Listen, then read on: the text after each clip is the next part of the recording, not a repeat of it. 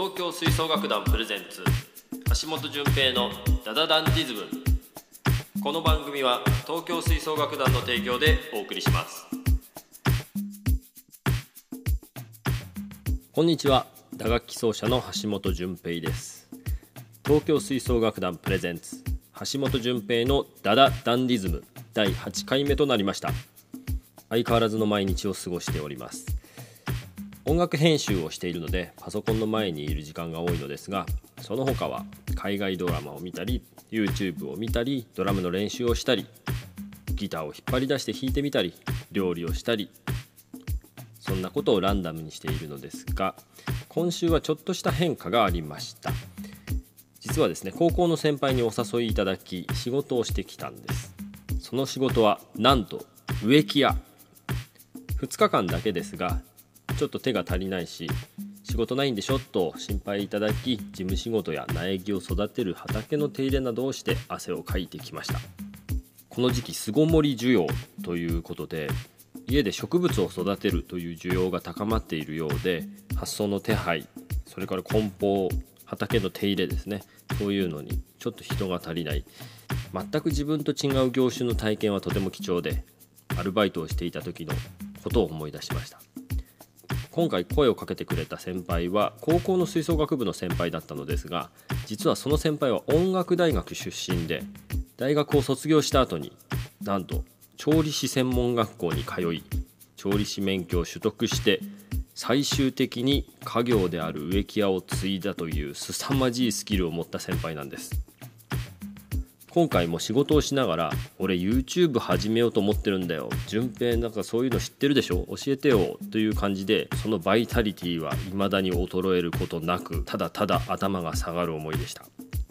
皆さんもいろいろな職業の方がこの配信聞いてくれてると思うのですが自分の仕事の変わったところとか一見自分の中では当たり前なんだけど他から見たらこういうところが特殊なんだろうなっていうことを教えていただけると幸いです。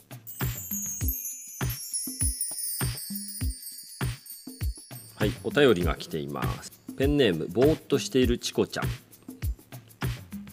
顧問の先生の紹介をしてくれました。音楽の先生じゃなかったから指揮も触れなかった顧問の先生。不器用ながらに頑張っていたけど目に見えて落ち込んだりするので生徒の私たちが励ます毎日。おかげで指揮を見ているふりをして周りと合わせるアンサンブル能力がつきました。とのことです。変な習慣としてはですね、えー、昼練習するために早弁必須だったことということです。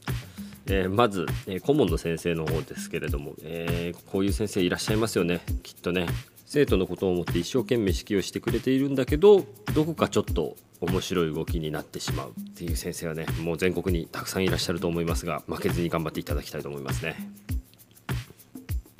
指揮の上手い下手っていうのはあるとは思うんですけどね、まあ、あの他人がどういうふうに言うかっていうことをあまり聞き入れすぎると自分自身の音楽というのを見失ってしまいがちなので是非自分の思ったことを周りのアドバイスも聞きつつですが聞きすぎずにですね、えー、その先生のオリジナリティを貫き通す。これもすごく大切なことなんじゃないかなというふうに思います。変な習慣として昼練習するために早弁必須だったこと。これもまたちょっと時代が見えてくるような感じの投稿ですね。早弁必須というのはもう今ではもう絶対にダメなんでしょうね。僕の時も必須っていうことはなかったですけどもう朝練をするので昼前にお腹空いちゃうんですよね。もうだいたい2限が終わった頃に早弁をして昼休みは先生の部屋に行ってカップラーメンをいただく。そんなような生活をしてました。でもやっぱり基礎代謝がすごく高かったのか若かったんだなと思いますけど全然太らなかったですね。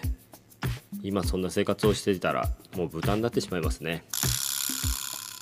さて続いては2度目の投稿です。お米お肉大好きさんありがとうございます。えー、これは、まあ、テーマとは関係なくですね、えー、最近起こったことを送っていただきました。人の少ない時間を狙ってスーパーに行ったんです。でもお金を下ろすのを忘れていたのを思い出してクレジットカードでいいやと思いながら5000円分ぐらいカゴに積み込んでレジに行ったんです。その時私の目に飛び込んできたのはクレジットカードは使えません。の文字でした。千円札すら持っていなかった私は逃げるようにしてお店を出ました。ご清聴ありがとうございましたということなんですけれども。これは切ないですね。カゴにたくさん商品を詰めてレジに並んだにもかかわらず飛び込んでくるのはクレジットカード使えませんの文字。そして一つ一つ元の棚に戻すというね切ない作業だったと思います。こういうことありますよね。はいありがとうございました。引き続きメッセージお待ちしております。ぜひペンネームもつけてお送りください。うちの面白い顧問の紹介。部活の変わった習慣。おすすめラーメン情報。